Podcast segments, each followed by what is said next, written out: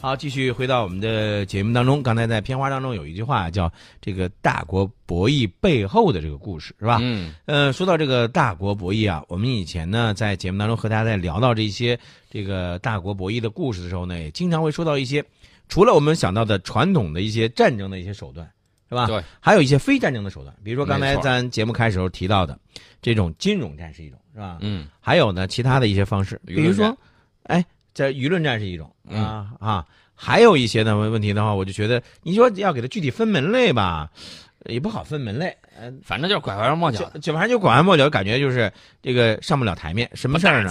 不大气，对对对，什么事儿呢？你看啊，咱们现在中资企业、中方的这个企业，应该说是越来越多的走出国门了，是吧？因为这说明什么？说明我们现在呢，这个实力制造是越来越强大了。嗯，但是我们就不得发现啊，就有一些这个国家呀、他老是那种阴暗的心理在作祟，他就不能看见你出去去收购一个什么企业。我们之前去收购德国的企业，被美国给搅黄了啊本来这国德国政府答应了，后来呢，这个美国施加压力，然后呢，把这事儿给搅和黄了。搅和黄了之后，你说德国企业肯定很吃亏，嗯急着想出手，卖不出去。然后呢，找不到好买家去买，为什么呢？因为欧洲没有钱。大家可能不太相信，我告诉大家，英国现在负债已经占 GDP 的大概有百分之八十了吧？百分之八十什么概念？基本上接近于快破产了。嗯啊，就是这么一个情况。那么这回我们说我们买一个加拿大企业吧，嗯然后加拿大政府说行啊，买呗。然后美国国会恼了，你说你闹什么呀？嗯你还能替你邻居做主吗？你也太干涉别国内政了吧？居然这回干涉到你邻居的这个头上了。再是好盟友，我觉得这事儿不能忍。美国国会十二号警告啊，这个将此事就是这个事儿，就是我们的企业叫这个海能达要收购加拿大的高科技企业诺赛特这个事儿，说这个事儿威胁到美国国家安全了，并且敦促五角大楼马上平议美国军方与诺赛特公司的合作。嗯嗯啊，就是打算就是你要是被收购的话，我就不跟你做生意了。嗯，啊，把这个大单子给你砍了，啊以此逼掠的手段嗯，来逼迫加拿大政府，然后把这个合同给毁了你。觉不觉得这个事儿有点像什么呢？自，由贸易说好的自由贸易呢？一个是自由贸易这个事儿，另外一个是什么呢？就像比如说两个邻居家这个花园儿是吧？嗯挨着呢，哎，一家这个花园的这个地方呢，正好我这个呃有个风啊，用鼓风机我在清理这个，比如说这个杂草了是吧？一吹吹到了这个他的这边的这个这个邻居的这个呃草地上去了，结果旁边的隔过去那边那个邻居人家来个啥？不行，我们家的房子要倒了呃，我觉得这个比方打的有点远。啊！我个人觉得，我给你打一个更贴近一点你。，说你说，就等于是俩邻居是挨着的。嗯然后呢，旁边来一哥们儿说：“哎，我到你家看你家这个花园，这里头花儿挺漂亮的，嗯我要把这花儿买一盆走。”嗯然后这个主人说行啊，然后隔壁邻居说不行，危害到我家安全了，你拿花盆砸我怎么办？咦 呦我去，我实在是受不了这种想法了，这种想法太牵强附会。不是不是，宋老师，我觉得这点我再给你点个赞啊！嗯这个就说明什么呢？我这个砖头扔的好，把你个玉给引出来了。哎，这个事儿确实是你这个说的是，呃，我买这个花儿，这个花儿好看是吧？嗯，哎，但是呢，你你不说我买这个花儿，我就纳了闷了，怎么会影响到你的安全了？关键问题在于哪儿吧？在于他们天天喊着说这个，呃，我挣不了你的钱，嗯我现在想挣你的钱，但是呢，高科技产品、高科技企业他又不愿意出售，这个你就想法太多了。你说中低端制造业你比不过吧？嗯高端制造业你比得过，你又不卖，嗯你说你这是算是咋回事儿啊？对不对？你自己还天天喊着贸易逆差，嗯呃那这个问题，我觉得你应该自己好好反思一下。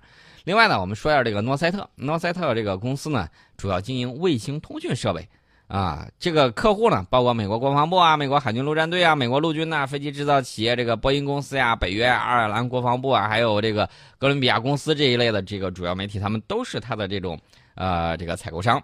所以说呢，这个美国就急了啊，说这个要看看到底是什么情况。其实我告诉大家，这个三月份的时候，美国电信设备巨头摩托罗拉把海能达，就是那个中企告上法庭。这个海能达呢，曾经是这个摩托罗拉在中国的产品经销商。然后呢，这个摩托罗拉，你知道告的什么？说大规模盗窃摩托罗拉的专有技术。呃，我个人觉得啊，做不好生意的时候，你就埋怨人家偷你技术，你技术就那么好偷吗？嗯你换个角度来讲，是不是你自己这个技术太低端了，然后随便人家就能模仿到？你这个事儿，我觉得你这样也不是特别对啊。什么叫嗯模仿？就我们说的，你你你，我我经常爱举的一个，前提啊，我有个前提，嗯假如说这些指控是真的，嗯嗯，呃，当然了，海能达不承认说这些指控。当然不是，不是，当然不是了。我跟你说，嗯我就像我跟你说，经常说的，你说这个面包烤面包是吧？那都是烤面包，那这个技术它都是一样的，那咋怎么了？我烤的面包就是抄袭你的技术了啊？呃，咱是不是问他收一下纸张专利费？这些简直是，嗯哎我是不是很莫名其妙的？没，错没错啊，不光是这个样子，他一方面竞争不过你，还给你扣污水，嗯然后你能不能老老实实的啊，老老实实的做生意？嗯不行，市场经济说好的市场经济呢？嗯嗯啊，现在成这了个样子。然后这两天，美国五角大楼也在忙啊，让他的防长出来说话了，说中国高超音速的这个导弹可厉害了，呃，我们的却炸了啊，赶紧投钱加紧研究啊，哎呀，这又开始说这个威胁论了嘛？哎换变换方式再要钱。啊但是我告诉大家，这是有原因的，嗯为什么呢？原因很简单，三月份我们开了一个会，这个会是中国航空航天领域的一个盛会。嗯然后呢，美国也有很多人也来了，来了之后之后，他基本上就是下边就没合上。你知道为什么呢？啊就是我们的这种发动机，嗯下一代或者说空天飞机的发动机，嗯。比他们领先了一代。然后呢，他们就觉得我的天哪，这怎么弄啊？赶紧回去放话了，说我说这个放话这是真事儿啊，就在这个本月初六号的时候，如果我没记错日期的话，美国的航空航天界的大佬们开了一个会，嗯。开会就说啊，放出来消息说我们要赶紧研制 S R 七二，S R 七幺已经不行了，研制 S R 七二吧，不然的话我们又落后了。然后这次出来了，你知道还有谁？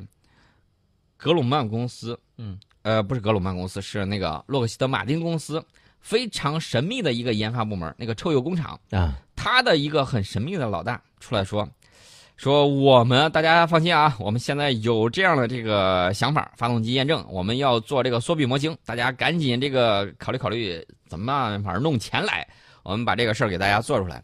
这个美国的这个报道呢，一看到我们这个科技日报刊发了中国航天科技集团第四研究院可变流量固体呃固充一体发动机实验成功的消息，美国这边就坐不住了，在这个报道上添油加醋啊，称之为中国第二款高超音速导弹的动力嗯啊。然后呢，这个美国国防部呃防长马蒂斯，还有美国军方多名将领联合向国会提出增加预算呐，赶紧给钱呐，不给钱我们就完蛋了。差不多就是这意思。这是一个，另外一个，我想就着你这个话题啊，再多引申的说两句。说什么呢？就之前呢，大家呢在网上呢经常会看到这样的一些言论，就是一些这个这个怎么说呢？就是多一说，哎呀，这个中国这个发动机、航空发动机啊，怎么样？不怎么样，不怎么样？就这一类类似的这样的一个言论，其实我特别想想，就是给这些人说的是什么呢？你们真的了解咱们航天人的努力吗？你真的了解咱们航空人的这个努力吗？你还是仅仅仅是道听途说的，别人说什么你就说啊，对是。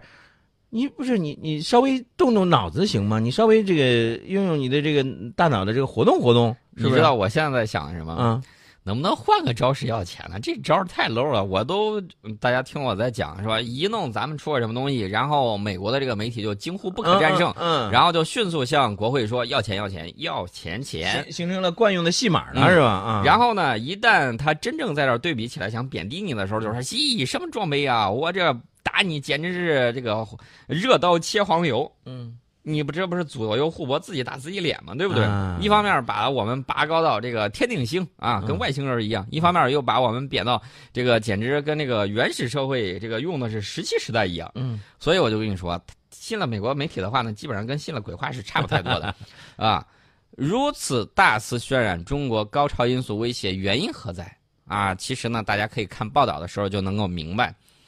呃，这个美国参联会主席在讨论所谓的中国威胁的时候啊，首次把这个高超音速武器这回放到台面上说了。嗯然后呢，这个有美国的这个将领啊，就说：“哎呀，中国正在扩大核武库啊，并且投资研制新型力量投送手段呢，太空网络、高超音速飞行器、巡航导弹以及弹道导弹。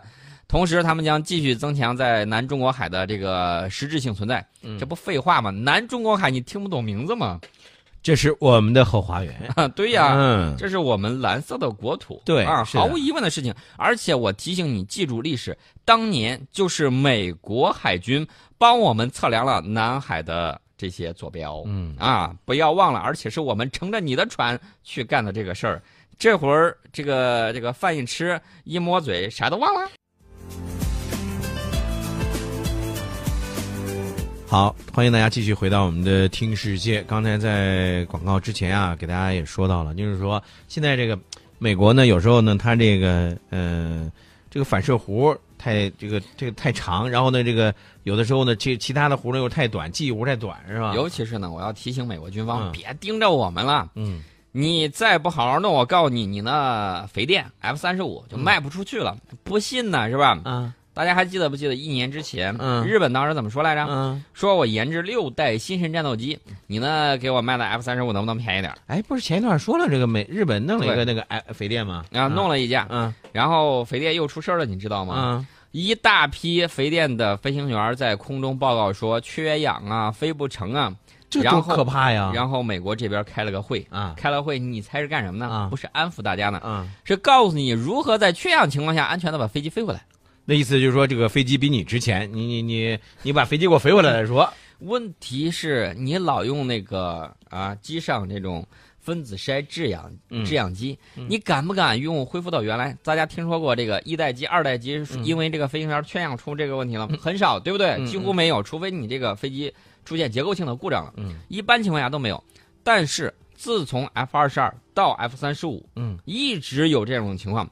F 二十二不光是出现了这个分子筛制氧的问题，嗯还出现了机毁人亡的问题。哎你说宋老师，他这种情况是不是美国军方会出现那种解释？为什么会出现这种缺氧呢？飞得太快了，呃，你还真别说，他就是这意思。是不是这意思？飞慢点儿可能会好一点儿，然后飞低一点，不要这个飞得你等会儿，等会儿，你这话就又说了，让那个呃飞行员就有点郁闷了。飞慢点儿，飞低点儿，那我不是就就成了活靶子了吗？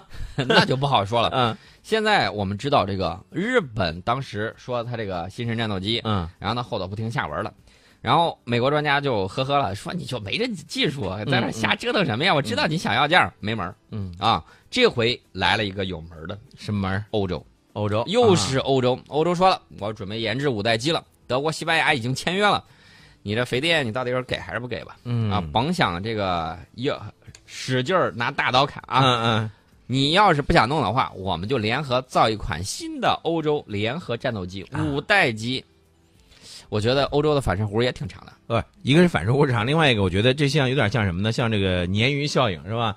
胡嚓一下来一个这鱼来搅动搅动你这个发发动机这个市场，五代机的这个市场，然后你看看吧，你你你不来我来是吧？呃，如果欧洲不研制欧洲战斗机的话，那么欧洲国家呢只能向美国购买 F 三十五。但是对于欧洲国家而言，在特朗普这么一位一直藐视欧洲盟友的总统上任上发起采购，无疑是对美国一份不合时宜的礼物。所以呢，这个英法两国在之前提出同样名为“未来空战系统”的下一代战机项目。